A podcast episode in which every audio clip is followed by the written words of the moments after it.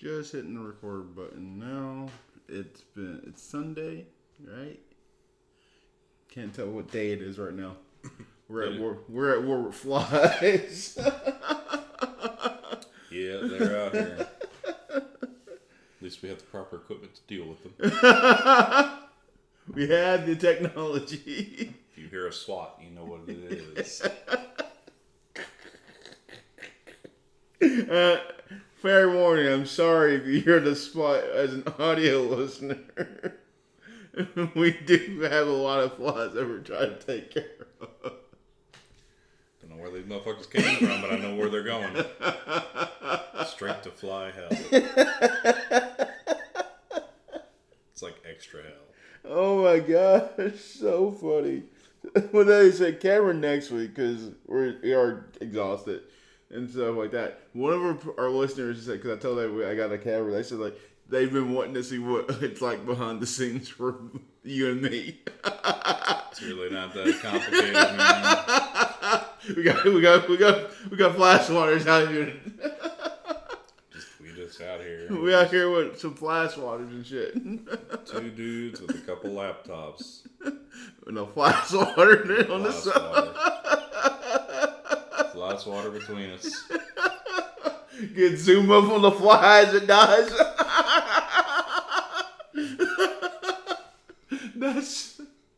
Why some people do some shit like that? Oh great, I'm gonna YouTube that now if it was actually a thing. Man, oh man. Let's see. Let's get started. Welcome to AWoi Gaming Podcast, episode 201. I'm your podcast MC Perry. Today I have Stone with his flash water. Here, I'm ready. Stone's Tech Corner 101. It's a simple technology, but one that is very useful. If you're not familiar, we do things here at AWoi Gaming. We look at video game news, highlight influence of the game community, talk that shit along the way, and occasionally walk it back. Shout out to our relationship. Shout out to the people that have been supporting us. We're 201. Wow. Outside of that, Stone. How you doing? Yeah, I'm here. You're here. Tired. I'm up. He's out. You got wild tonight? Yeah, I got Raid tonight. We're gonna finish up going back through Ulduar. I think we're going to try to get the extra boss done in there, Algolon. Okay. We finished our progression on the other bosses because the guild that I'm currently in didn't quite complete Ulduar whenever it was in phase. So. Mm-hmm. So now that you are in phase, you're pretty good to go. Now that we're in the next phase, we get much higher level gear and much better quality of players, too, apparently, than when they originally had it in Ulduar, and now we're just smashing shit, so that's good. Raids are going down as well too, I'm guessing, and it's times maybe about 2 hours compared to 4. Yeah, we're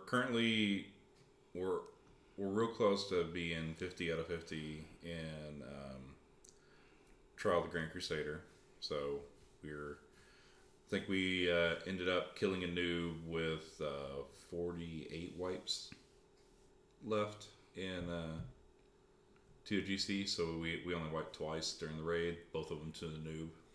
Oh. Which is the last boss in the raid. If we manage to kill him without wiping once throughout the raid, then we get like extra super special loot. Ah, cool. And that's that raid shit. Yeah. It is... It's a challenge for sure in 25 man. There's a lot of moving parts and a lot of people you got to coordinate, and we're getting real close. Okay, so maybe another week. Maybe another week. Cool. But yeah, so we're doing that, and we're clearing TOGC in about 2 hours. Well, like Ani and TOGC in like 2 hours. Which is pretty good, I think. We spent a lot of time between bosses pulling and doing loot and stuff like that. So. Yeah. Happy 10-year anniversary to Final Fantasy XIV, because that was like yesterday. Mm-hmm. Can't believe that game's already been out 10 years. 2013. I remember when I went to GameStop to like try to get the game, and someone's like, "Did you not hear about what happened with this game? XYZ, blah blah blah blah blah." I'm like, no, because I wasn't that deep into games media then. You know, mm-hmm. I just came to grab a fucking game. But then you realize that it's an MMO and it didn't do too well. And now it's one of the probably greatest MMOs of all time. I don't know. That's up for debate. Mm-hmm. It'll probably go WoW then 14. For yeah. some. I don't know. And now they're out here making Final Fantasy 16. Same studio. First impressions, Armored Core 6. How you liking it, Stone? I like it. It's very much an Armored Core game. It feels like all the old Armored Core games I used to play. I played the first one and the second one, the spin-offs from the second one. I played Armored Core 3, and then I missed out on 4 and 5. You know, I was like, oh, I need to play Armored Core when it came out. I don't know what happened, but I just didn't play them when they came out. But I picked up Armored Core 6. It's very much an Armored Core game. You know, you have the high-speed mech battles, customization features there. You can kind of play a lot of different types of mechs. I enjoy the fact that whenever you fail at a mission, you can go into your mech assembly and you can completely rearrange your mech. Mm-hmm. So like if you get stuck on a boss, you're not stuck there at the checkpoint. You have access to all of your different armor parts. So anything that you have already bought or acquired, you can swap into readily mm-hmm. at any checkpoint, which I think is great because that's kind of the point of Armored Core. Like one of the features, I guess, of it mm-hmm. is the fact that you're supposed to tailor your mech for the encounter. Mm-hmm. So. You know, you kind of go in blind because you don't know what you're going to be expecting or facing. But once you get in there and you fail a few times, you kind of figure out what you need to succeed. And then you're supposed to modify your mech to meet those standards. Yeah. I've seen some of your gameplay. It looks fantastic. Someone tweets on here online. Someone said, I feel like I'm in Gundam with how smooth you take out some of the ships. Yeah. You feel that way? Yeah, I mean, I think that Armored Core is a game or a franchise that's somewhere between a Gundam and like a MechWarrior. Because MechWarrior has like, you know, the mech customization, but it's slow and plodding. You know, it feels like you're driving a tank around the whole time. Mm-hmm. Whereas Armored Core is a little bit more fast-paced and kind of more anime-esque, I guess. Mm-hmm. But I wouldn't say it's quite as ridiculous as Gundam can get. So. Yeah. I think I've seen some people just also someone say that like, well, compared to like Final Fantasy 16, where it's scripted and like you know, like you're gonna hit those walls. And you're going to like there's no different way to play it out because it's how the game's made. Compared to like Armored Core 6, where you are the one making the scripts, mm-hmm. like in terms of fighting. Yeah. So, and like fighting some of the giant bosses and stuff like that. Mm-hmm. So, which is cool. Yeah. So, me finally beat 16. Good God. Finally beat Final Fantasy 16. I don't see it up for Game of the Year. No. Shout out to fan correspondent somewhere appears. Stone rose a flask water and then stopped. Well, it was over here fucking around and then it flew off like a little bitch. But anyways, Final Fantasy 16 was just it was fun for what it was trying to go for. Just drug and like people that are like into it, like the lore and like active time lore that was like doing all this background study. Try to be connected. I'm just like, I just want to be connected to the people already. The ending was cool. It really stinks that like the epic battles are what made it really good mm-hmm. compared to the overall story itself. If that makes sense. Yeah. Because like the story just kind of like fiddles out and doesn't like knock your socks off or anything like that. So, I would give it maybe, if I was to look at it like on the IGN scale or like the GameSpot scale, 7 or 8 out of 10. Yeah, that's it. But like to say like, oh yeah, it's I mentioned Phantom Liberty because we were talking about that. Shots of Vance. We were talking about it, and we're talking about like Game of the Year. I was like, it's gonna be interesting to see what's up for Game of the Year because either gonna go Baldur's Gate, Zelda, Starfield, Spider-Man, Resident Evil 4. And he said, like, also Final Fantasy 16. I'm like, no, man. Like, I can't even see it going up for a Game of the Year whatsoever. And he said, like, well, stranger things have happened. I'm like, no. Like, it's not that. It just doesn't deserve a spot at all. Yeah. And, like, I'm not even trying to sound ludicrous or mean about the game. I just don't think it's just what everyone's panning it out to be. Mm-hmm. And we were talking, like, me and Jay were talking about, like, there's, like, some recency bias coming out when people say, like, this is it might be their favorite game, but they say, like, this is the best Final Fantasy game out of all of them. Just, like, weird to say to me. Yeah. Like, because I've seen people in the mainstream further than us say, like, this is the best Final Fantasy game. Like, this is their God of War moment. I'm like, huh?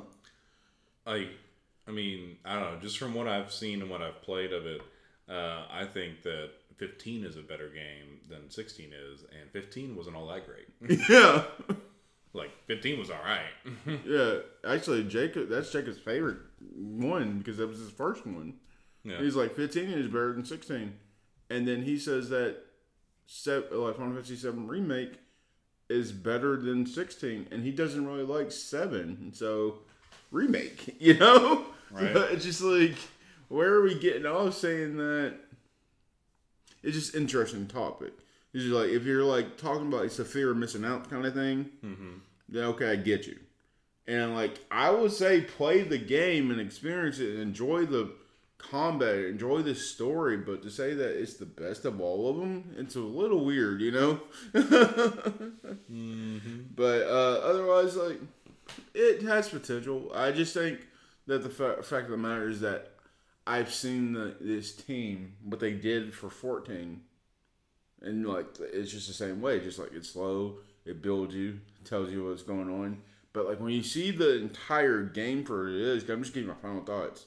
Like, when you see the game for what it is, it's just like, huh, you go into a town, all right? Mm-hmm. How you get into the town, like, what you have to do missions for the townsperson in charge of it. And then you get a plaque that allows you to go around the freaking, around the map.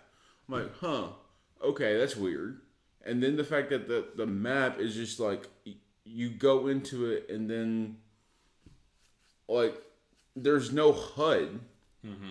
Like for like a mini HUD for to see your map. It got so annoying after a while, like where I had to like pause and to see if I was going the right way. He said, "Yeah, but there's a marker for that." I'm like, "Yeah, there is a marker for me to tell me where to go, but if I had to like a map in the corner, I wouldn't have to worry about that, you know?" Yep. And the whole like the icons and.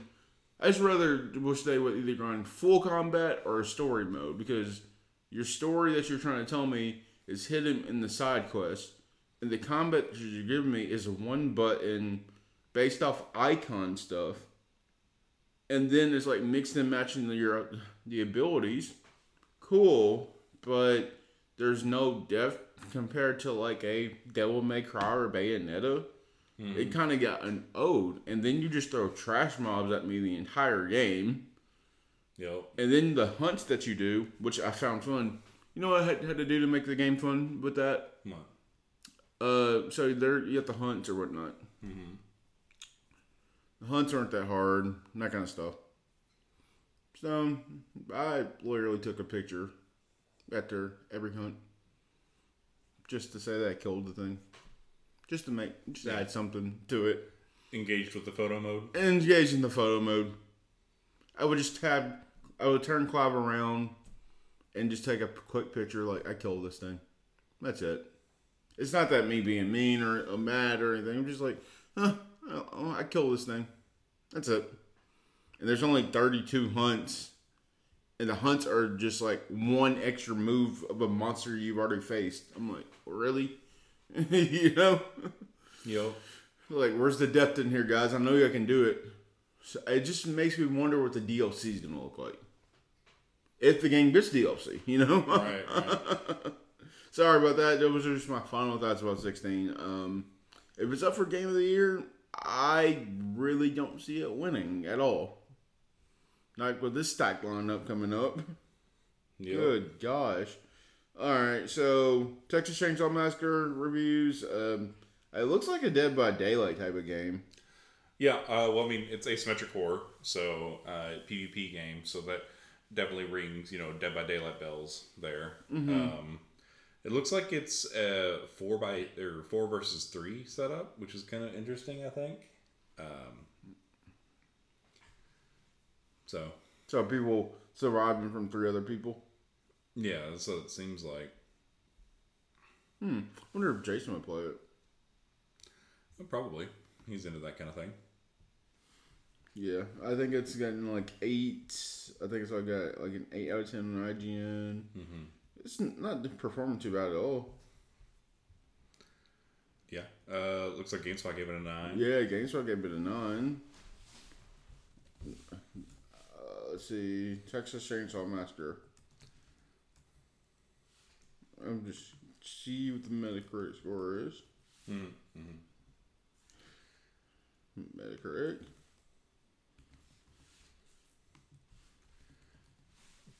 Come on. Yeah, I mean the way that asymmetric horror is set up is that, you know, usually it's done as like a 1v so many in order to create a balance in the game. Yeah. But this seems like it's intentionally stacking the deck against the survivors or victims, as they call them in the game. So like it's intentionally creating like a horror scenario, like a one where it's always going to be an uphill battle. You know. Yeah. So it's in 73 right now, Metascore. But it's getting like an 8.2 user rating right now, user score. So it's about a decent game. Yeah. So if you're into those type of games, I would definitely say check it out. Mm-hmm. I think it'll be better for queue times for sure, because I don't know if you've ever played Dead by Daylight, but so since it's 1 killer versus 4 survivors, survivors queue up basically instantly in Dead by Daylight. Yeah. So, like, if you want to play a game as a survivor, you just queue up instantly. It happens automatically, basically, anytime you want to play. But killers usually sit in queue for, like, 30 minutes. Holy shit. No wonder y'all get tired of playing the game. Well, usually whenever we play as a group of 4, so we're playing as, like, a team of survivors. Always having people ready to go. Yeah, so we're always just, like, just cycling through it, you know. Okay, cool. Up next, opening night live announcements. There was some good stuff in here, man. Yep.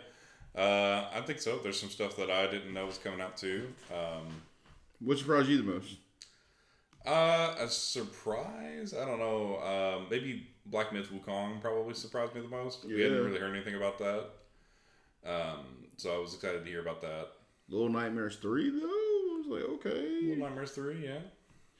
I was like, okay, I don't really play those games. Mm-hmm. There was a game that got announced that kind of caught my eye. It was called Fort Solace.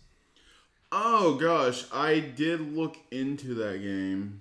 Mm-hmm. Of course, like some of the stuff that's on here we'll go deeper into, because they have like their own articles. And just so if you feel like we're talking about it again, that's what it is.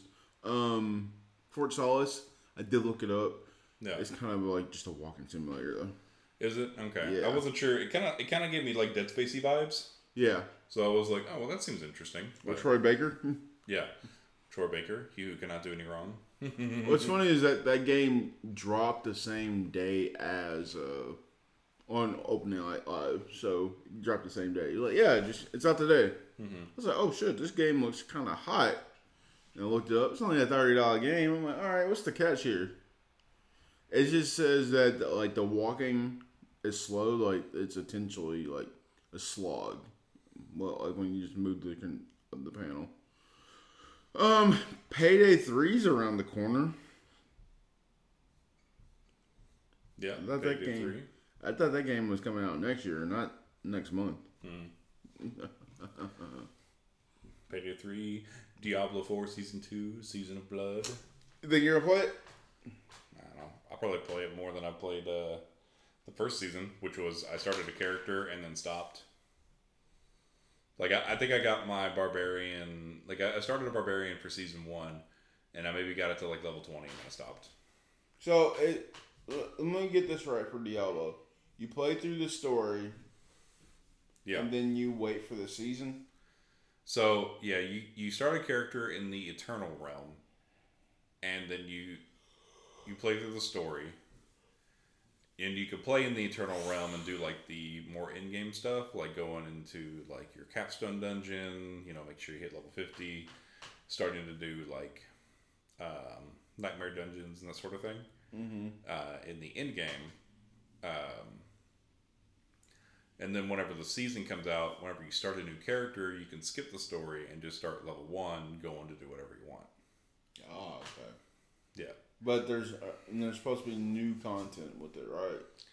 Right. So in Season 1 of Diablo 4, the Season of the Malignant, they had these things called Malignant Hearts. So, like, there were, like, demonic-infested enemies, basically. Yeah. And then you would kill them, and then they would drop Malignant Hearts, and they were basically legendary gems.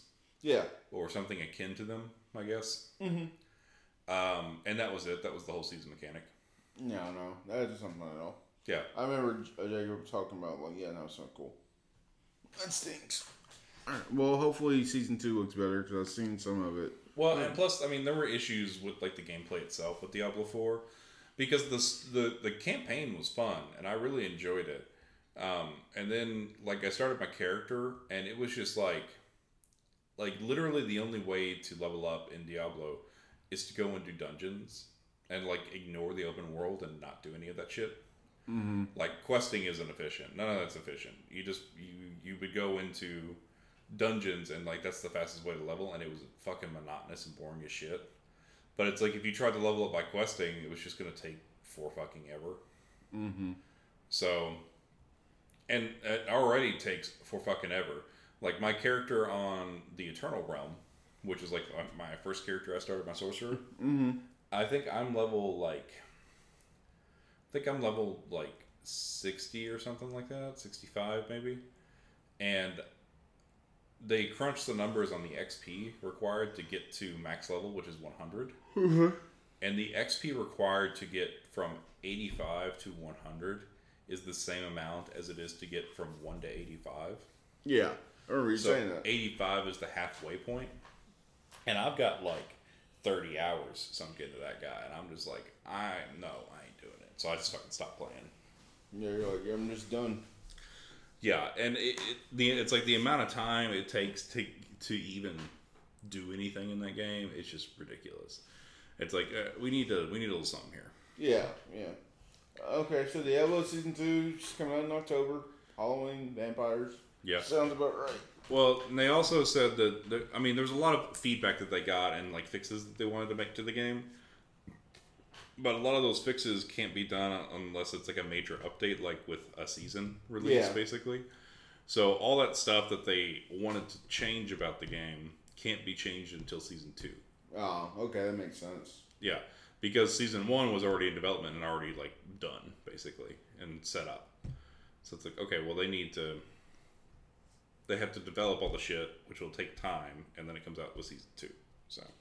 Fucking bullshit is what we're hearing right now. Get it together, Blizzard. We start trusting you again, you throw the ball. Right, Blizzard? Something like that. Yeah, something like that. Let's see. What else do we have here? Assassin's Creed Mirage. They showed a new trailer for that. Yep. Looking pretty good, I think. It makes me think that they're getting back to, like... The roots! The roots.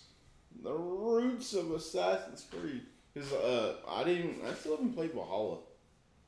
I have that game downloaded too. I just something weird. Huh. I don't know. I should play Valhalla before this comes out because I play every Assassin's Creed game. Tekken 8 world premiere comes out January 24th. Not in a million years did I think that Mortal Kombat, Street Fighter, and Tekken would all have a new fighting game and within 6 months apart from each other. Yeah, that's pretty wild. I know, right? Not even... Whoa. June... Yeah, 3 months apart from each other for, from Street Fighter to Mortal Kombat, because Mortal Kombat comes out next month, which is wild. Mm-hmm. The game looks fun, though. Tekken 8, can't wait. I can't wait to play the beta, and that's going to be fun. Let's see. Call of Duty Modern Warfare 3. Alright. Y'all know I don't play a lot of Call of Duty games at all. I might play this one. Yeah. I might have to play this one because that story mode that they were showing off, it looks great. Stone's like, I don't play Call of Duty, but.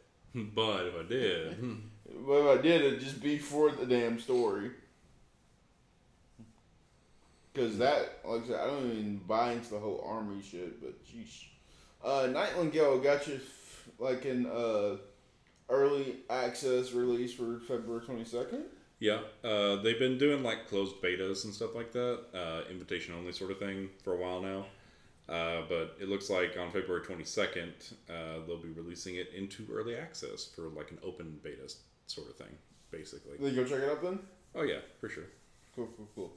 Granblue Fantasy Relink, this is my game, February 1st. Mm-hmm. This game, I kid you not, it's an RPG. Yeah. I mean, JRPG, however you want to say it. It's going to have, where you get to make your own... You don't get to make your own characters, but you get to pick your own characters. Mm-hmm. This game, for me, is weird. Okay. And I mean this in all seriousness, and I just don't know how to break it down. The game is going to be a single-player experience. You can do everything you want offline, or you can play multiplayer together with your friends. Mm-hmm. With side quests. Or quests. They could be like a Monster Hunter that way. There's going to be over 100 quests that way. Cool. That sounds fun. Problem is, though, it's not going to feel like an entire game. Mm-hmm. Not it's not going to be like Genshin Impact in terms of gotcha stuff. But the fact that you can add characters to your roster, it makes me wonder, well, are you going to say these are DLC characters or microtransactions? You know? Or do you get to find these different characters within the game itself? You know? Mm-hmm. So, but because the game is going to be $60 when it comes out, but all this weirdness makes it feel like a gotcha game, you know? Yeah. But if it's not going to be a gotcha game, what's it going to be, you know? Mm-hmm. Because it says upcoming action role-playing game appears to be back on track after facing a number of delays and the loss of Platinum Games as its primary developer. Oh shit. That makes sense why this game's taking so long. But still though, it's huh? How's this game coming out? And I've watched videos of it, someone tried to say please do some research. I'm dude, I just watched 2 or 3 videos on this shit. What do you mean do some research? I'm talking about what I was missing my fear. Well, I hope that it's not going to be. They said it's supposed to be a single-player experience with multiplayer aspects. Okay. If you say so. Immortals of Avium, I hear that this game is actually pretty good. Yeah, I don't know. It looks from the trailer and everything. The studio that is putting this out It's founded by former Dead Space and Call of Duty developers. Mm-hmm. And it straight up looks like high fantasy Call of Duty. Yeah. Like, it looks like Wizard Call of Duty. Yeah. I think the worst I've seen is, like, don't buy this right now because of everything that's coming out right now. Mm-hmm. So it's just, like, pick and choose. Huh. Zenless Zone Zero, didn't know about this. Honkai, I mean, another gacha game. Honkai Star Rail.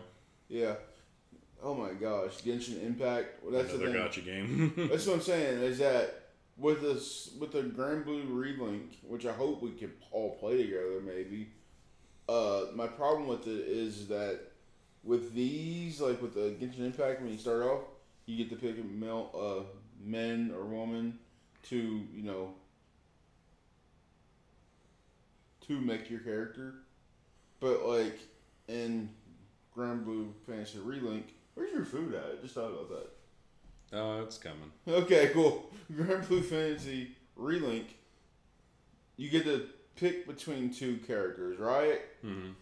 They already have preset names, but you get to change the name. I'm like, wait, what? Why would I do that? Yeah, it just seems weird. I just don't know. Lord of the Fallen? Yeah, Lords of the Fallen looks pretty good.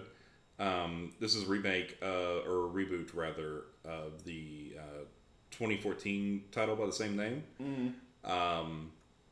And it feels very Dark Souls-y. Like, I played the original one from 2014. It's like baby's first Dark Souls, kind of. Okay, cool. Like, that's the look and feel of the world is the same, that dark fantasy sort of thing. You know, dodge roll combat, that sort of stuff. I mean, it looks like a game. It doesn't rip off of Dark Souls or anything, but it's just very inspired by it. Okay, cool. I like it. It comes out October 13th. Good God. October is stacked. Yep. Let's see. Sonic Superstars actually looks pretty fun to me. It comes out October 17th, the same day as freaking Mario. What are we doing here? And then Sonic Frontiers is getting an update. The Final Horizon. September 28th. Yep. I wonder if Cup's still playing this game or not. Probably. I'm sure he's excited for it. I mean, I'm excited for Superstars, but like Frontier looks like I can't wait for Cell. I gotta go on a deep, deep Cell for me. Yeah. The First Descendant. I didn't hear about this game. Yeah. So it's like a sci-fi fantasy like looter shooter sort of thing. Ah. Okay. Cool. Yeah. I hadn't really heard about this until it was announced at Gamescom. So I'll look more into it. I think. First impressions though, it kind of seems like an Outriders. Ah. You know. Those are always cool. Oh, I didn't mention it. Crimson Desert. That game looked kind of cool too. Yeah, it looks very impressive. It's supposed to be like a prequel to Black Desert, right? Is that what it is? I believe so. From what I understand, it's like a intended as a prequel to Black Desert Online. Is it going to be like a online thing type of game then? I'm not sure. I really hadn't dug too far into it. It's just from what I've seen of it, it's just set in the same universe as Black Desert Online. Yeah, the upcoming action RPG from South Korean developer Perry showed off explosive action in its fantasy world, set in the same universe as the Black Desert Online. Mm-hmm. Combat looked a lot like Witcher 3 mixed with For Honor. I would definitely say it looks a lot like The Witcher, yeah, just from what I've seen of it. The combat, the world, it looks a lot like The Witcher. It also reminds me of a game called, what was that stupid game's name? Deliverance. Kingdom Come Deliverance, that's what it was. Yeah. Oh yeah, Kingdom Come Deliverance, I can see that. Yep. I thought about getting into... But with like magic. Yeah. I thought about getting into Black Desert, but I heard there's like super transactions in that game. Oh, I'm sure. The particle effects though are kind of wild. Yeah, I mean, shit, like someone just falling from the sky, that kind of stuff. You're fighting things. Yeah, this game looks hot. Man, oh man. Flash water. You can carry a sheet. Flash water. Flash water. Yeah. Flash water. Be very, very quiet.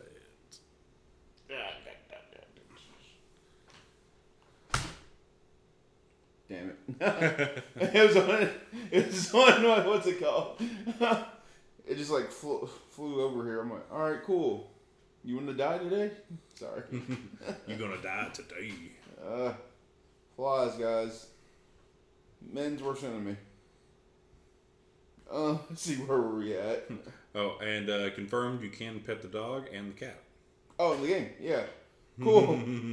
Crimson Desert coming up soon. No, it's not coming out soon. I think it showed an update. My bad. Will you just stop? Good God. Let's see what's it. We are talking about Sonic. First Descendant. We just talked about Under the Waves. Yeah, Under the Waves was announced. There's like a launch trailer for it. So it's coming out on August 29th, so very soon. Probably by the time you hear this, it'll be out. Or close to it. I mean, I'll be out Tuesday, the day after this goes up. This one feels or looks kind of like a walking simulator type game, or it's like a very heavily like narrative driven game. Yeah. I didn't see that one because I saw the Fort Solace one, but I didn't see. Yeah. This one.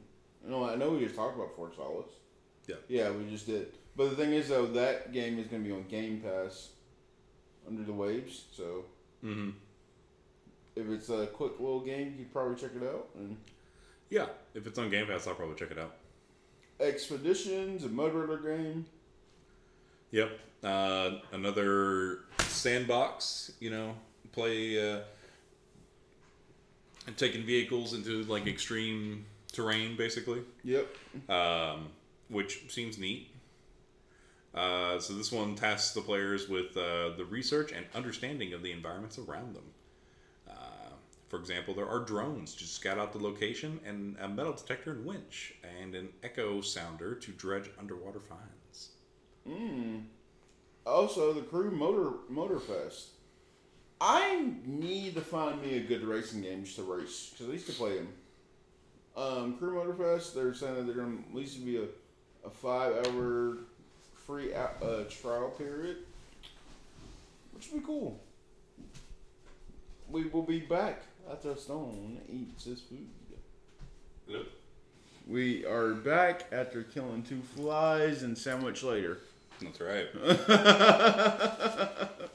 Man, oh man. That was great. Let's see what we got here. We're still going through Opening Night Live. Let's see. Crew Motorfest. Cyberpunk 2077. New ways to play. Update coming soon. Yeah, the Phantom Liberty expansion. Yep. You can, like, fight from the car now and shit. Dogtown.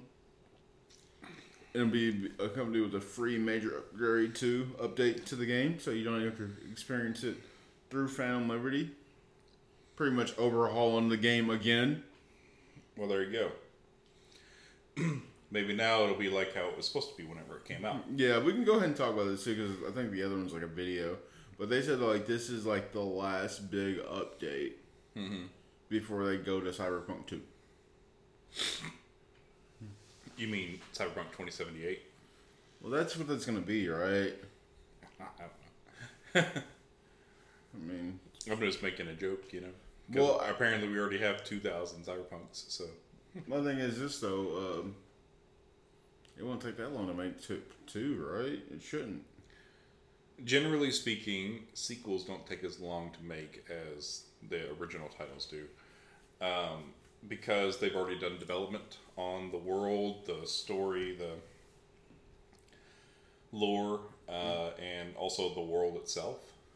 Has already been created, basically. They just need to update it. Which is cool. I mean, you said 2077 is just around the corner. God, September's packed. Stormgate. I don't remember this one. Frost Giant Studios, StarCraft, and Warcraft 3. Oh, that's cool. Let's see if we can see, get a sense of this trailer. Stormgate is a spiritual successor to classic real of dark magic. Oh, real time. So, Warcraft. Got you. Yeah. That looks cool. You might think they're cute, but don't get too close. Okay, yeah. Cool. Your game that you mentioned before, last Epoch. Yep. Looks like there's a new class getting released for it. Expected to roll out on September 7th. Called the Rune Master. Is this in early access? Yeah, it's currently in early access on PC. Okay. Oh, yeah. So if you like these kind of games, if you like Diablo. Yeah, it's an action RPG, so it's like a Diablo. Mm-hmm. Marvel Snap is now on PC. Or anyone wants to play it on PC. Right. Armored Core 6. Stone's having a blast right now. Warhaven, a free-to-play medieval fantasy title. Yeah, so that seems something like a siege warfare or a big like open world, or not open world, but like open battle kind of thing. There are some similar titles out there right now where just like big, massive medieval battles and stuff like that. Yeah. Too bad it's only now chose the minute trailer. Let's see. Sindel coming back and General Shao. Yeah, like Chivalry, Mordhau, that's what it was. I was thinking. Anyway, keep going. It's a Mortal Kombat 1. Sindel's coming back. Good God. They're throwing everything in this game. Hell yeah. Mortal Kombat 1. And this looks like this time that instead of Liu Kang, because Liu Kang's the god, Raiden is Earth's champion. So the roles are reversed. Yeah. Well, because Mortal Kombat 1 basically resets the universe, right? Yeah. In Mortal Kombat 11, he resets. Liu Kang becomes a god, and he resets the timeline. Okay. Because the timeline was messing up in 11, so he reset it. Which is fun. But the fact that Earth's Champions is, you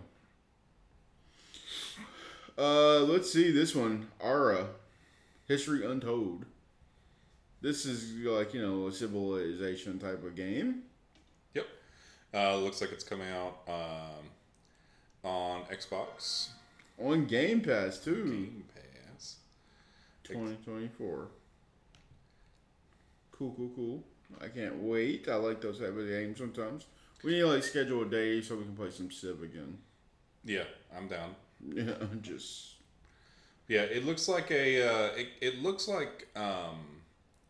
City Skylines, but through the ages, kind of.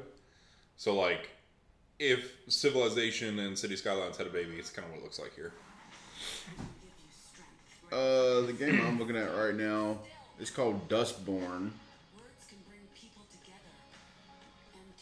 These art styles that they're going for right now are interesting. I just think that it's just cartoonish, a comic book style. That old 2000s vibe is coming back. I'm just trying to figure out when. Okay, early 2024 is when that comes out. If you're hearing in the background, I'm just playing some of the trailer. Let's see. Thank goodness you're here. Well, I don't even know what that is. It's described as a comedy platformer. This game follows a traveling salesman who arrives too early for his meeting with the mayor of Barnsworth. That tracks. That's not. Oh, gosh, this looks like a old cartoonish game. Let's see, Alan Wake 2 is around the corner. Still no, what's it called? This show was really updates about the games that we've been waiting for. Nothing crazy was announced. Yep. It was just more of an updates. And fuck off to the guy that tried to jump on stage and talk about, like, where's GTA 6 at? GTA 6. That's unfortunate. Well, I think that somebody did something similar at, like, the Game Awards last year, too, right? Yeah, someone just jumped on and talked about, like, my rabbi Bill Clinton or some shit like that. Yeah. And it's like, wait, what? Like, how do you... My question is, like, how do you just jump on stage like that? Yeah, how does that happen? Yeah. And, like, this is twice now that Jeff has... Keely's happened to him. Well, and that's the thing, though. It's like... confidence is the best camouflage, right? That's why it's called conning somebody, because it's a confidence game, right? If you just walk in someplace like you own the place, like, you know, like if you see a door that's open and not, you know, propped open or it's not guarded or anything, nobody's there, you just walk in and just like act like you're supposed to be there, then nobody's really going to pay attention to you. Yeah. You know? If you look like you're lost, you'll be noticed. But if you just walk in and just walk to the stage, then, like, nobody's probably going to stop you. Yeah, I mean, that's what's happened twice. Yep. Oh, man. It didn't want to get destroyed.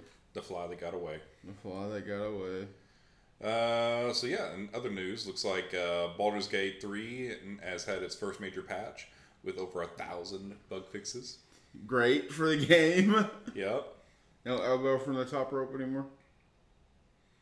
No, I think that's in the game still. I think they're just doing some balance changes and fixes and whatnot. 1,000 damn. Just like they knew this. Like, listen, we gotta fix this right now. They did say that they are bringing back Short King Summer. Because apparently in the game, if your character is short of stature, there were some... visual bugs and mechanic issues, basically, with kissing love interests. Oh. Not that you couldn't, but it just looked weird because they wouldn't, like, bend down to kiss you sort of thing, basically. Oh, that's wild. That's funny. Short Kings looking out for us. We need to kiss the tall girls. If you are playing a dwarf or halfling. It's also coming to Xbox this year, though. Which is cool. But without split screen. For the Series S, right?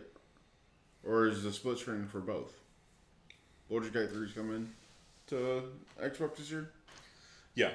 So Baldur's Gate 3 is coming to Xbox later this year. They haven't set a date or anything. They just said that it's coming this year as opposed to next year. Apparently the holdup with the... game coming to the Xbox was the Xbox Series S. They were having trouble with co-op on the Series S because just the hardware couldn't handle it, basically.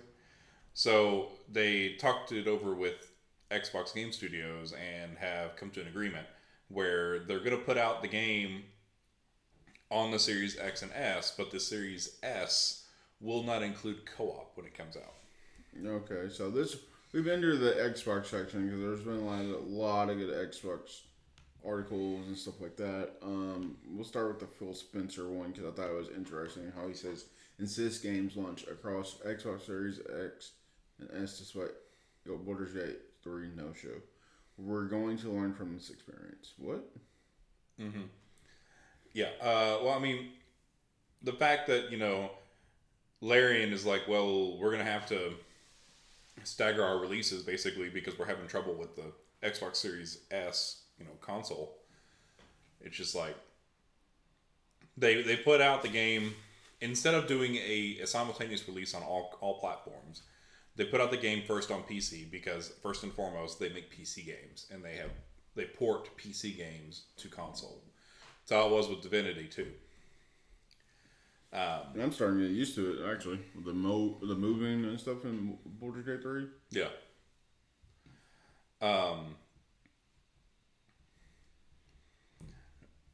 But yeah, so then they uncoupled it all, released it on PC, and then they're putting it out on the PS5 in early September. You know, September 6th. Mm-hmm. And then they weren't going to put out the game on the Xbox until next year.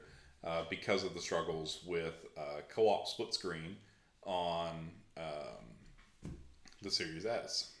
Mm-hmm.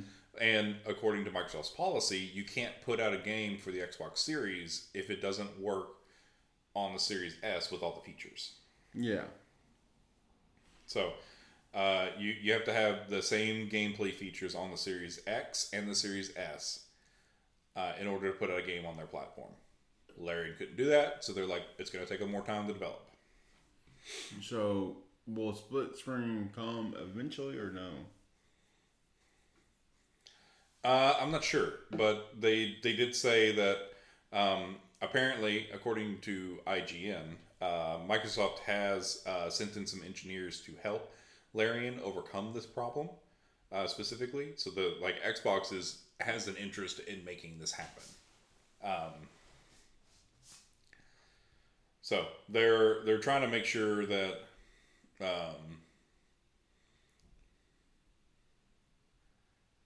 well, and then it gets to that point where it feels like, well, maybe they. I don't like saying it because I know people that have a Series S.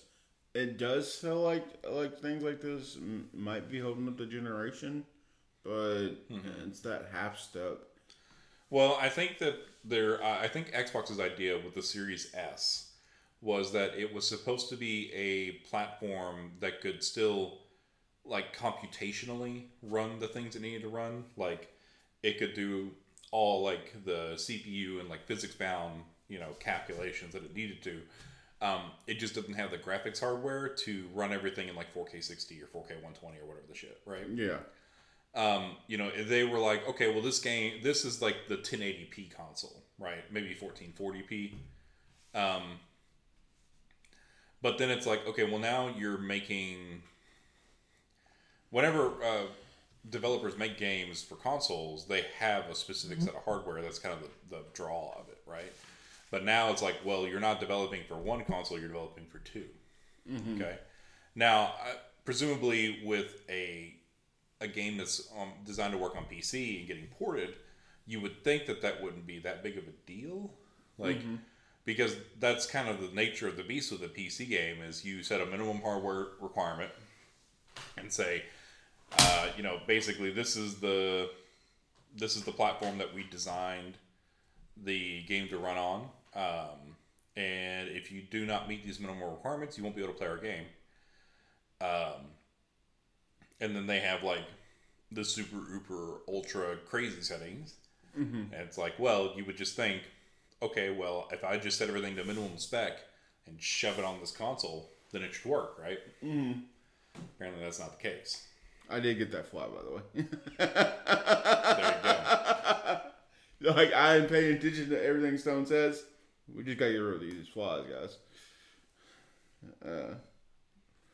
Fly, guys. But, okay, so this is coming out. We don't know when, but I would say probably November, if not October, for Xbox. What do you say? Something like that for them? Baldur's Gate 3? Yeah, I mean, it's supposed to come out later this year. They just haven't announced a date or anything yet. But, yeah, I don't know, it's concerning because it's you see high-profile stuff like this and it makes you think, are developers, intentionally leaving out, features, right? In order to make it to where their games will work on Xbox Series X. Yeah. Yeah, because Forza had trouble with it too, apparently. Yeah. You said Forza? Yeah, Forza had trouble with development on the Series S as well. I really do, like I said, when I talk about a car game not being funny, I do want to play one. I know Forza's good, so...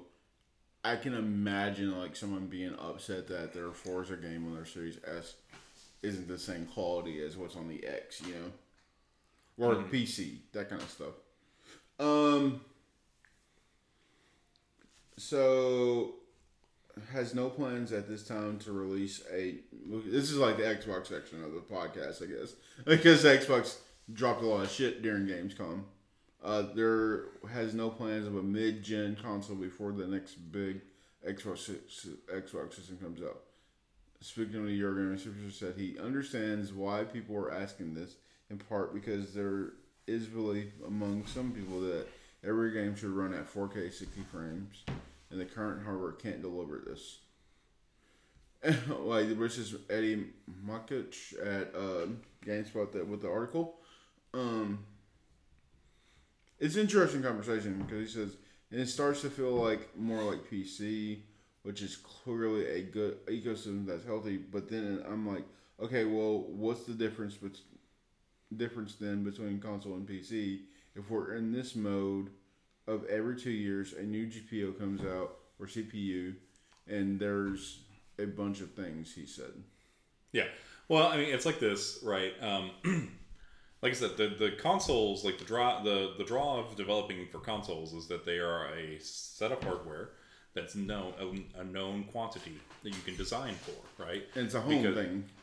Yeah, well, because PCs are just wild and varied, right? There's so many different parts that you can do and put together in different combinations, and it's crazy, right? And then people are wondering about this mid-console refresh because that's what they did last generation. But the reason that last generation we had a mid-cycle refresh in the PS4 Pro and the Xbox One X, the reason that those existed is because of technological changes with like TV makers, basically. Yeah. So 4K became more prevalent. Yeah. It saturated the market enough to where it was like, okay, well, we need to have stuff that works with these TVs, right? Yep. So that's why, like, the PS4 Pro and the Xbox One X, they could do 4K 30, for their generation of games. Yeah. And that was a cool thing that they did. I bought a PS4 Pro. It worked great. Yeah, I bought mine because of Red Dead Redemption 2, which I still haven't played. Yeah. I bought I bought mine for God of War. Oh, you're pro for that? Yeah. Cool. I didn't get a pro until Red Dead, because this would probably be a better experience to be able to play it and that kind of stuff. Yeah. But then I pretty much just played Assassin's Creed Odyssey, and then still... Now I want to play Red Dead 2. Yeah. Huh. Interesting. I'd rather play that over Valhalla. But it's true, though. Well, and there's also talks about Sony releasing a modified version of the PS5 as well. I don't think it's a Pro or anything. I don't think it's a Slim either. I think it's just like a slight redesign of the chassis. Yeah, another part of the article he says is like, take PC as an example. We don't really talk about the latest AMD or NVIDIA GPUs as part of a generation. We see it as more continuous and step function. Yeah. I would say that as well. Like, it's PC hardware is like a continuous iteration, right? Every year, every 6 months, we're hearing about, what NVIDIA's doing, what Intel's doing, what AMD's doing, Yeah. So it's like I said, that's why designing for PC is complicated because of the vast array of hardware and hardware configurations you can have. Okay, last quote from him, because we said it from the top. He said, if we get into a console world where every 2 years we now have 3 or 4 closed ecosystems that are upgrading their hardware every 2 years, I'm going to wonder, how is that helping creators or players? Spencer added, to me, it feels like we are creating a ton of complexity for creators and players in something that used to be very simple. And maybe there's another model for us. Yeah, exactly. So Stone was saying, what Spencer, Phil Spencer was saying, it's like, look, bro, why are we doing this?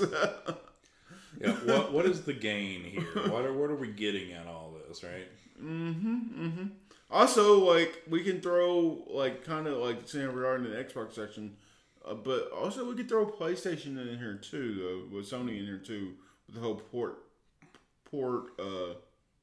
portal. Yeah, is that what this is called? It's just called the portal?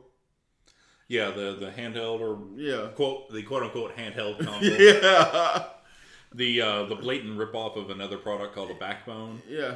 That is, That's exactly what that is. It's a thing that straps to your phone to give you a controller to play the game on. I don't know. I don't know how that's any different than a backbone. I'll have to look more into it. I mean, because I guess it's a remote play. But you can remote play. You can remote play from your phone already. Yeah. That's what, and the backbone allows you to use a controller with the remote play feature. I don't get it. Who's this for? Why? I think it's just to say that it's a Sony developed type of thing. I don't know. This type of stuff is gonna I know I've talked about it. I'm being serious. So all this stuff, if I start streaming, it's what do you really need? You only need one console, two consoles to stream, All you need is your PlayStation and a Switch. Because all your Xbox games and stuff, you can just play on your PC. That kind of stuff. You know what I mean? So I'm why would I need a handheld device for that, Mm-hmm. It's just kind of weird. But no, yeah, Microsoft knows what they're doing. And, that's the thing. Stone said it, that Microsoft wants to be able to be on PlayStation someday. They want Game Pass to be on PlayStation. Yep. They want to become Steam, basically. They want to have a platform that you can come and you can buy games and you can stream your games from their platform. That's what they want. They don't want to be a console maker. They want to they'll sell you hardware so you can stream to their platform, stream for their platform or whatever. But what they really want is for their app to be on every other ecosystem. Mm-hmm. I mean, because me, I got an Xbox, but have I bought a single game for an Xbox? No. I'm just using Game Pass, Game Pass.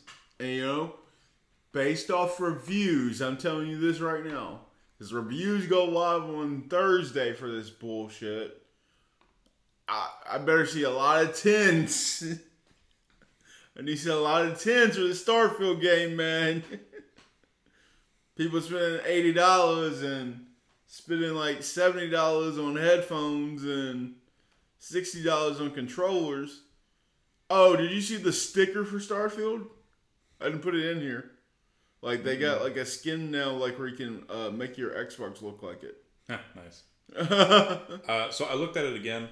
The PlayStation Portal is a dedicated device. It's not just the controller pieces that strap to your phone. Okay. It actually has its own screen and processing units and stuff like that. So it is a dedicated device. So that is a little different. Whatever, bro. I'd still just spend the $100 on a backbone and everything you just. You didn't help your case by saying it was a... I'm just saying, okay, it's its own thing. It's not just a ripoff of another device. I'm walking that back. You're not even walking that back. Because a lot of people on X right now, we're still going to call that shit Twitter. On the social media platform formerly known as Twitter. I don't know if yeah! Got one. I think I broke that off here. That's fine. Yeah, I'm 3 for 3 right now, guys. The flies are disappearing. No, the platform that Stone was talking about. Yeah, people are seeing it as what's the point behind this shit? Who was this really for? Mm-hmm, mm-hmm. Not me. I'm not buying it. I just don't get behind the whole quality streaming right now.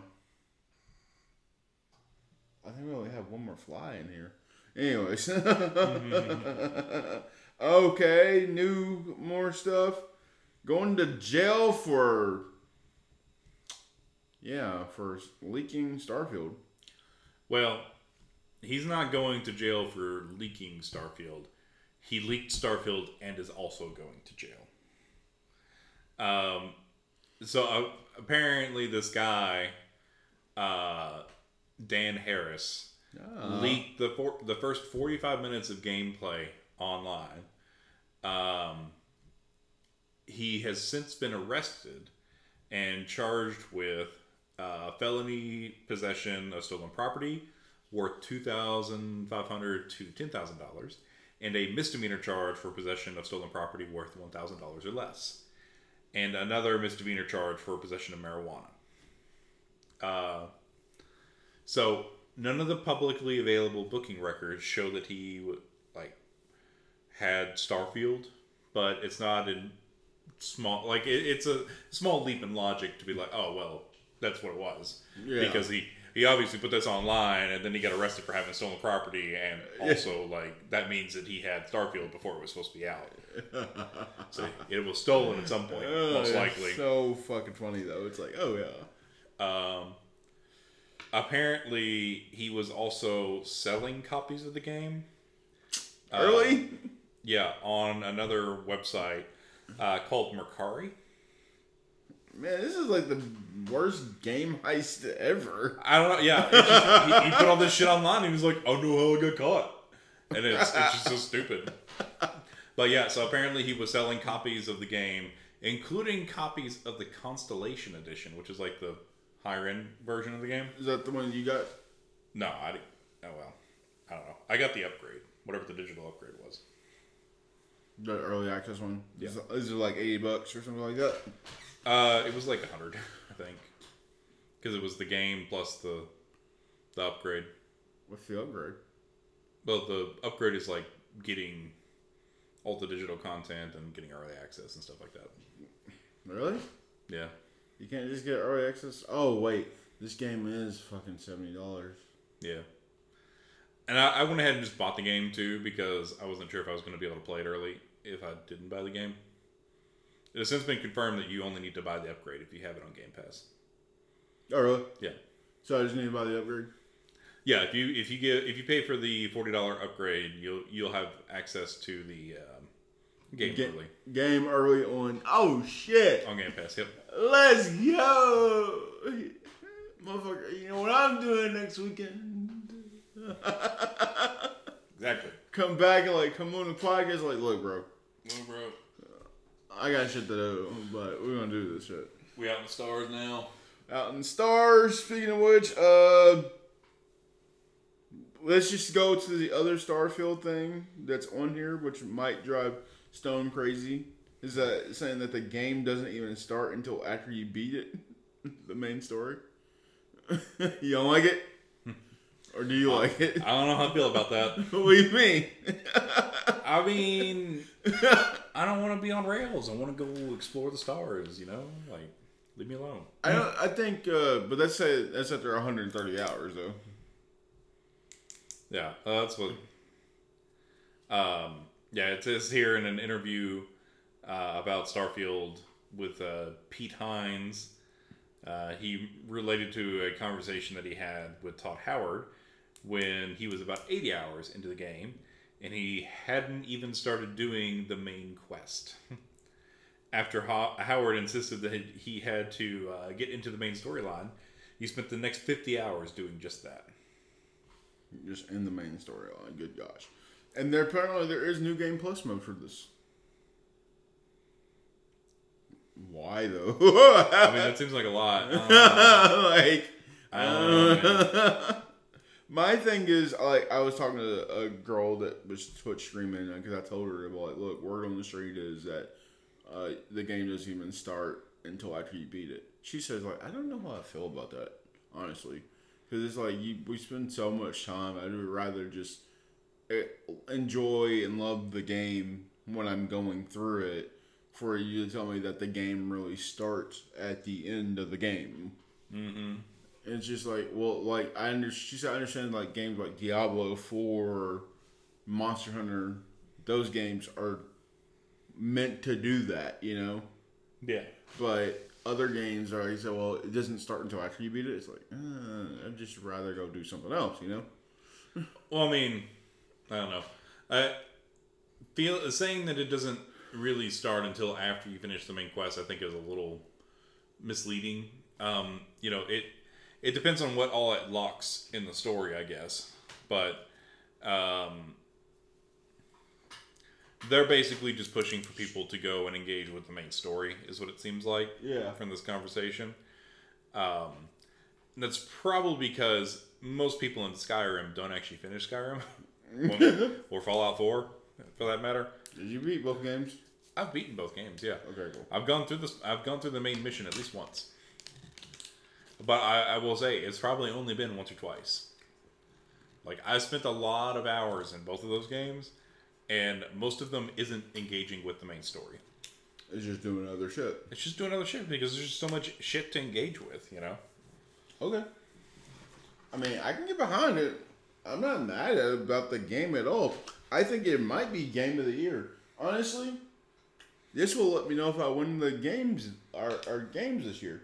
If Starfield gets a pretty much a perfect score across the board, and they think that this is going to be the next Skyrim for the next 10 years, I will win. Good on you. Like, I'm just saying it now. I will win. I'm excited. This is going to be my first Bethesda game. Yeah. It has to be the star one and not the medieval one, which I'm more interested in. But, you know, cool.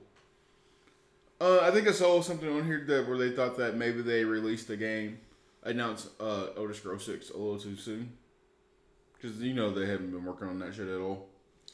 I mean, I'm sure they have been working on it a little bit, but I also think that they announced it, and it's probably not going to come out for another 6 or 7 years. So the next console? Probably. Or at the very end of this console life cycle, maybe. Speaking of which, like I said, I know Stone's excited for Starfield. I'm excited. I just don't want to put Boulder Gate down. I really don't. Mm-hmm. Once I start it, I just want to keep playing. I know I do. Because, like, I've been making rolls and shit. I'm like, oh, God. Like, this story's engaging. There you go. And all of a sudden, like, I'm starting to get used to, like, the toggle screen. Mm-hmm. I'm like, oh, wait, I can just scroll with it, that kind of thing. Well, there you go. You just keep playing that, and you can play Starfield the next week. You don't have to... Huh? I say, you could just keep playing Baldur's Gate. Don't even buy Starfield from play next weekend. Well, you talking about next Friday? Yeah. Yeah. I mean, I could play it all... I could probably play Baldur's Gate all week. But, again, I got a deadline to meet, so, for my writing. Well, that's what I'm saying. Like, you go do other things, and then you don't even spend money on Starfield. Just play it when it comes out, normally. Because it's already installed, yeah. You know? Yeah. But it's only $40, you know? It's only $40. Anyways, God of War Ragnarok DLC is... rumored to be in the making. How you feel, Stone? I mean, I'm here for it. You know, like they've done not Xbox, but PlayStation Studios have done stuff like that before. Like with the original Horizon Zero Dawn, there wasn't any DLC planned for that game. Mm-hmm. Like the game did it very well, and then they're like, "Well, I guess we could make a DLC for it," which is my favorite kind of DLC, basically. Mm-hmm. You know, it's stuff that wasn't planned. It was like, yeah, we could do that. So, would you want this DLC? Because I know it's supposed to be a two-parter. Mm-hmm. Do you want it towards the end of the game? Or you want it, like, where it continues the story? Or do you want it, like, mid-level shit? I want it to continue the story. Okay, cool. Because that's what the first Horizon Zero Frozen Wilds was. It was, like, a mid-level shit. Mm-hmm. So, okay, cool. Yep. Yeah. It interjected itself, like, in the middle of it, basically, and kind of did some side story stuff, which I think is fine, but I want to see what comes next for God of War, for sure, and I'd be interested to see what the DLC would be, how it would further the game, you know. I do know, like, if I do start God of War anytime soon, and people want me to hang out or anything, I'm not. No. I'm telling you straight up, I'm not. I don't care what's going on. Yeah, I do need to finish some of the endgame content for God of War. There's like a few like side objectives and things like that that kind of open up at the end of the game, and also stuff that you can like go back and do, you know? Mm-hmm, yeah. It's like, I still need to go back and do some of that stuff. So, like, if the DLC came out, I would probably do all that and then start on the DLC, you know? Yeah, I just know me, because that's what I mean with the last God of War, is that to this day, like, I haven't beaten it because of, you know, writing and doing other stuff. Mm-hmm. I just haven't been gaming mindset because there's so many that came out. Cool, whatever.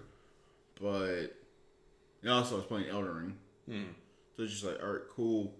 But because I know, like, once I start God of War up, I don't want to play anything else. That kind of the vibe. But it's just a good time to be a gamer. That's all. Oh, gosh. Another one. Dragon Age well, might not be coming out until, like, 2025. At the earliest, summer 2024, the latest 2025. Yeah. I feel like this game has been talked about for, like, the last 10 years. I don't think it's been that long. But it has been a while. Mm-hmm. Yeah, it's just apparently keeps getting pushed back internally. I guess they keep losing people too. Yep. Well, losing and cutting people too. Cutting, like they cut 50 people, including the writer, the original director, or something like that. I think. Mm-hmm. That made this. But apparently, I mean, and this is amid them also working on a Mass Effect game too, which apparently the Mass Effect team has been drafted to assist with development on Dragon Age Dreadwolf, while a small group led by Mike Gamble continue toward pre-production on the next entry in the sci-fi series. Pre-production. Yep. We're not even in. Damn. Not even in the middle of it yet. Damn. Sheesh. Well, that's on the Mass Effect game. Yeah, on the Mass Effect game. But it's just like, good gosh. I need to play those. They're on Game Pass. I know. Didn't you start it up? Didn't you get to like the second one? Yeah, I'm like in the middle of the second game. Yeah, I know. Then I get distracted with other shit and I just haven't gone back to it. Like, I remember because I walked in, you're like, this motherfucker. This guy right here. I mean, so I know how Mass Effect 3 ends, and it's just like, all that shit that you said that mattered didn't matter at the end of this game, so why are we still playing it? Black Myth Wukong, I didn't put it on here, I think. Oh, I did. It feels great. The combat feels like a Souls-like. Yep. Really good. Yep, that's according to IGN. The IGN... authors here, apparently they've gotten some hands-on experience with it. Yeah, I've seen some people wonder if there'll be like more like different weapons that you can use, that kind of thing. Mm-hmm. So I can't wait to play that. Souls games are always fun. All right, Aether Knight's release date moved up. I'm grabbing this game. It's only a $30 game. And it plays like a Persona game. Hell yeah. It starts off like, yeah, a dating night. That kind of stuff. Like a dating night. Get you some cousin Persona there. It could pretty much cousin Persona. Yeah. That's all it is. Great value Persona. Great value Persona. It's only $30 and it starts off like it too. It's like the end of the world happens and all of a sudden like you gotta like save it. It's kind of darker. I'm like, alright, $30, I could play this game. So, I might, if I take a break from Starfield, it's for that. There's like a free-to-play Souls-like game coming out. And I thought that was kind of interesting. Soul Frame is the name of it.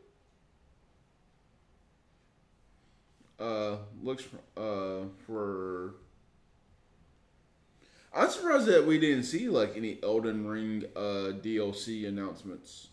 Because you know it's coming.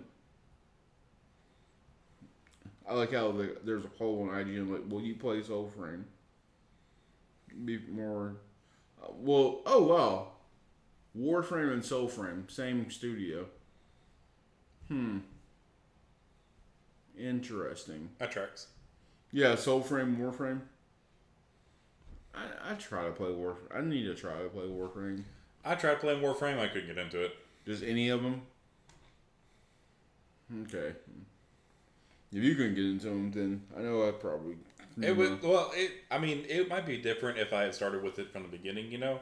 But whenever I hopped into it, there was just too much shit. I just didn't get it. And I was just like, I don't want to learn all this bullshit. It just seemed like a lot of bullshit. And I'm just like, I wasn't here for it. You're like, I just wanted to pop in, pop out, that kind of thing. Let's see.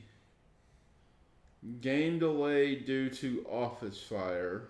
Yeah, so the developers of Phasmophobia, which is Kinetic Games, apparently they had a fire at their office, and because of unpredicted development issues and their ability to test and develop being significantly impacted, they've decided to delay the game, which the game was initially set to come out in late August, but now it will be coming out the week of Halloween.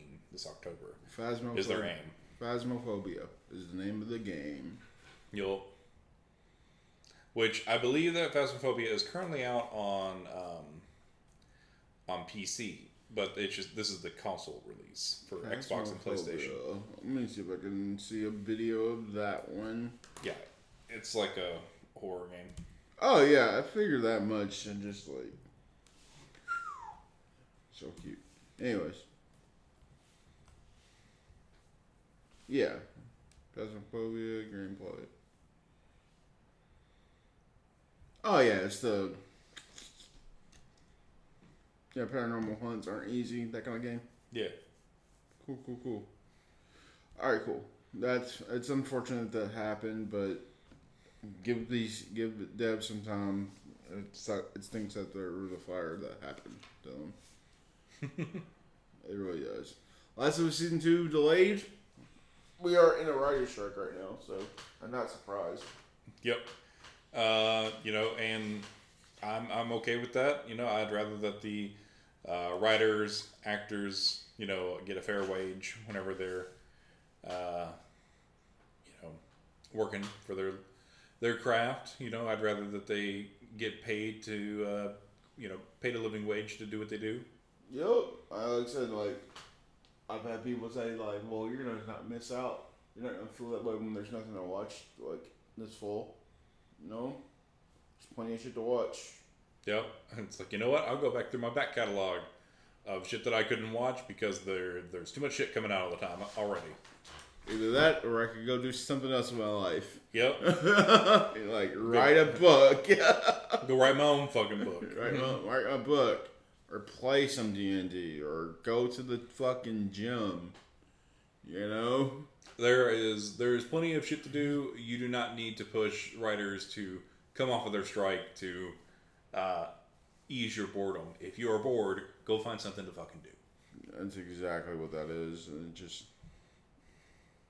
first world entitlement problems. And I hate saying shit like that, but it is though. For real. But, yeah, I mean, I'm excited for The Last of Season 2. Excited to see where they go with it and exactly what all they do, because the first season basically shot for shot retells the story of the first game. Mm-hmm. So, including the DLC for the first game. Yep. And even expands on it, Yep. So, I know that the second game is way bigger than the first game. Hell yeah. So, it won't fit neatly into one season, so I'm curious to see what they do with it. Cool. Nightingale, more news, just some cool shit for you. Survival of the grandest scale, according to IGN. Yep, so apparently, I knew that there was, crafting stuff for it. I didn't realize that there was going to be combat. Combat in this game looks fucking fun. I'm not going to lie to you, bro. Yeah. I mean, I think every good survival game needs something to survive from. Sorry, you're hearing Persona 3 music. I think that game launches next year. I can't wait. I'm a Persona fan. February 2nd. Are you fucking with me? How in the world that's gonna come out a day after fucking Granblue Fantasy? Mm-hmm. I swear, man. I just don't. I just can't. I just can't. But yeah. So in Nightingale. There is an extensive crafting system and building system in the game, mm-hmm. Which I'm excited for. I like that sort of stuff. And then there's also the ability to, travel between realms. Apparently, each of the realms are about 2 kilometers squared in size. So, each map isn't necessarily crazy huge. But apparently, there is a lot of different realms to visit, and they have different challenges and places to explore. It looks like you can switch between third person and first person too. Yeah. Yeah, it definitely seems like there's some first-person aspects to it. I everything I saw was third-person, so. Oh, really? Yeah. You didn't see any first-person? I just saw the first-person. I mean, all the like footage and stuff I saw of it was, you know, third-person. But I haven't.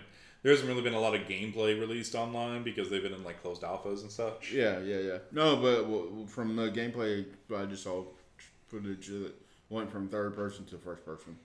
Man, I mean, you know, you get both options. There you go. Taking one from Bethesda's books. Oh, yeah.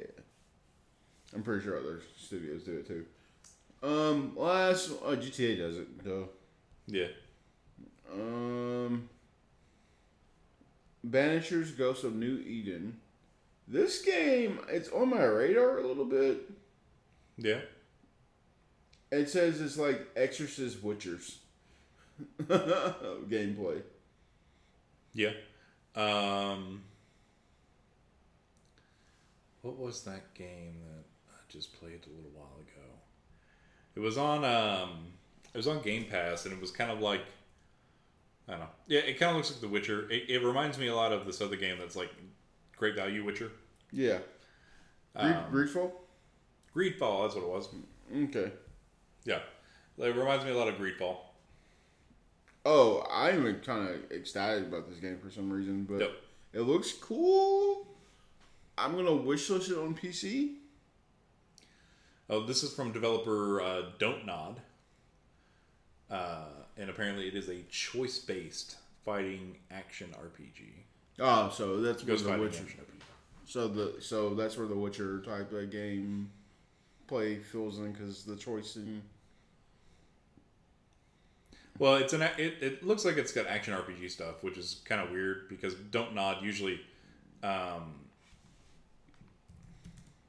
objective is now to find a way to bring her back to life. That's one option anyway, but we'll get to that. Beyond its third-person action flourishes, Banishers is hiding a choice-based adventure firmly. Oh, it's going to be cool, I think, hopefully. I don't know when the game comes out. Yeah, so. Developer Don't Nod did Vampire, Life is Strange 2. Don't Nod did Vampire? Yeah. Like the one with the vampire? Okay, cool. They were the developers for Vampire. No wonder I'm kind of appealed to play this game then. Yeah. Because didn't you like Vampire 2? I liked it. Did you beat it? Not yet. Get so close to beating games and you're just like, fuck it, we're done. Well, you know, some of those games are like games I'm playing whenever I don't have other games to play. Oh, Vampire, totally, 100%. I get that. Yeah. So it's like, I do always recommend it, though. Like, yeah, play this game. But it doesn't say when the game is supposed to come out. I know it's like September or some shit. November 2023. November? Yeah. It got pushed back. Yeah, so the current release date looks like it's November 7th, 2023. Cool. I'm surprised that we didn't see Hollow Knight Silk Song, nothing like that. I don't think that game's coming out anytime soon. I think I mentioned is that another game that's kind of similar to it called Crownsworn. If I'm sorry if that's wrong. I can always walk it back next week. They had to like push back their stuff because they had more money, and then so the development got bigger. It's like, holy shit. Mm-hmm. All right, cool. I like hearing that. Let's see what else before we wrap up. I think that's literally all the. So we had pretty good games coming this year. Yep. That's just games coming in a nutshell. Open Night Live was great. We've just been hanging out. You watching anything good right now? Just curious. I started rewatching Avatar: Last Airbender. Ah, yeah. You know, legit, they do have Avatar. Yeah. The game. The role-playing game. Yeah. Nice. I was just like, oh, that's cool, but I probably bought it a lot cheaper than I would at this damn store. No offense.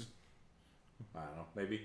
Maybe not. You know, it depends. Sometimes you get good deals up at Gen Con. Sometimes you just get early access to stuff. Sometimes you get exclusive content. Got it all this year. Right. Got it all. It depends on where you go and what you do.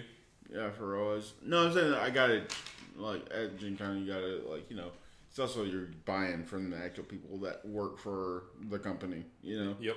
Which is always cool. It's like, oh, yeah. I think that would be a cool run, a one to run. That or the anime 5e that Jacob has.